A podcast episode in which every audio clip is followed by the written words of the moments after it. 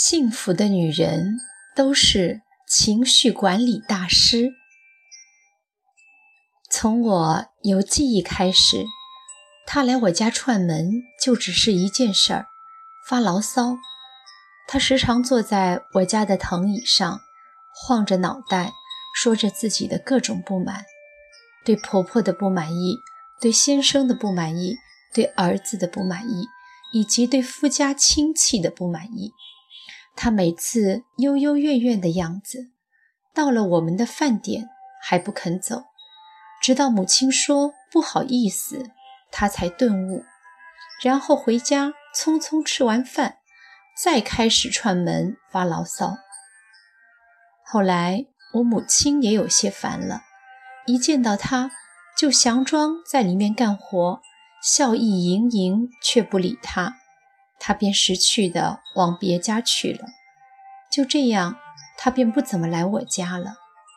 这两天，听说他得了轻微的抑郁，时常在家一个人喃喃自语。母亲很惊诧，好像是做错了事一般，说自己不该明里暗里的赶他走。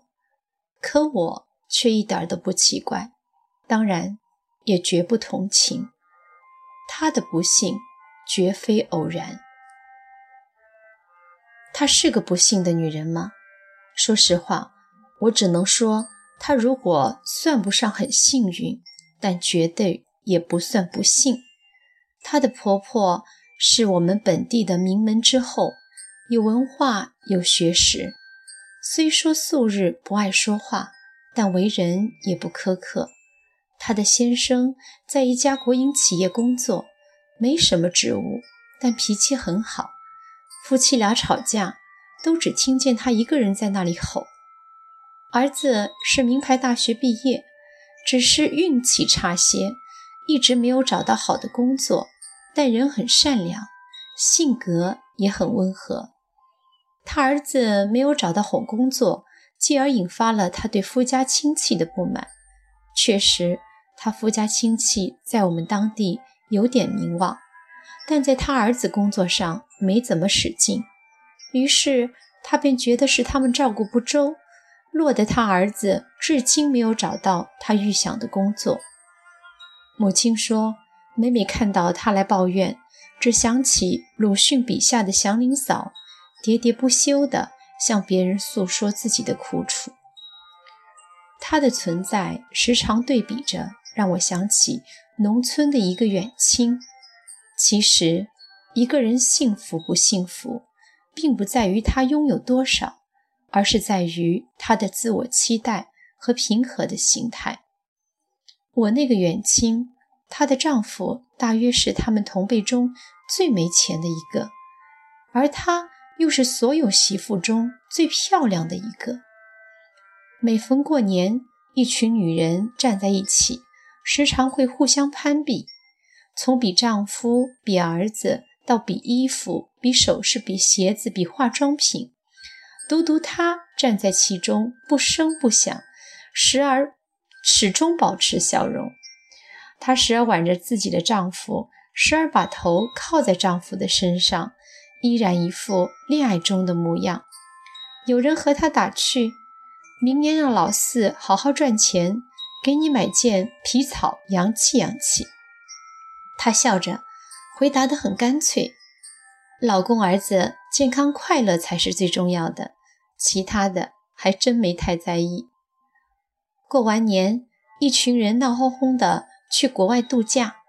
她和她的老公坐着大巴去附近转了转，也是一副心满意足的样子。奶奶说：“这个女人脾气太好了。”那么二十多年，从来没听到他有什么怨言。早上很早就起来做饭，做完饭就去上班，回家累了，但也洗衣做饭、织毛衣，勤勤恳恳的。她从来不眼馋别人的富裕，也从不抱怨自己的丈夫，把里里外外打理得井井有条。母亲说：“你呀，一见到他就可以看到幸福的模样。”张爱玲有一句话是：“笑，全世界便与你笑；哭，你便独自哭。幸福是恒久期待，又不失平静。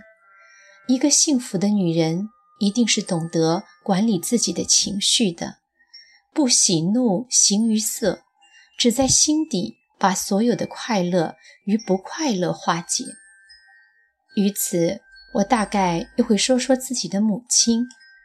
在生活上，我的母亲一直是我的榜样。她的性格并不是非常内敛，甚至还有点急躁，但她是一个聪明的女人，很懂得管理自己的情绪。在她的情绪表中，阴雨的天气永远不超过半天，而晴天永远占了大多数。她再苦再累再无助的时候，也会一个人静下心来，在窗口坐上半天。他常常说，生气的时候是最不该说话的，也最不该做事。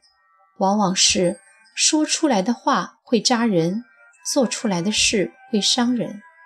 所以，独处，然后慢慢思考，慢慢的走出来。我刚进婚姻的时候也很急躁。甚至于常常觉得委屈。后来我渐渐明白了，女人这一生原本就充满着一次次的冒险。如果自己再让坏情绪在体内肆意的流窜，那就更辛苦了。再后来，当我从原来迷茫的婚姻里变得慢条斯理而有节奏，陈先生就跟我说了一句话。美若秋菊，希望你优雅从容、平和到老。我才知，活着平和比什么都重要。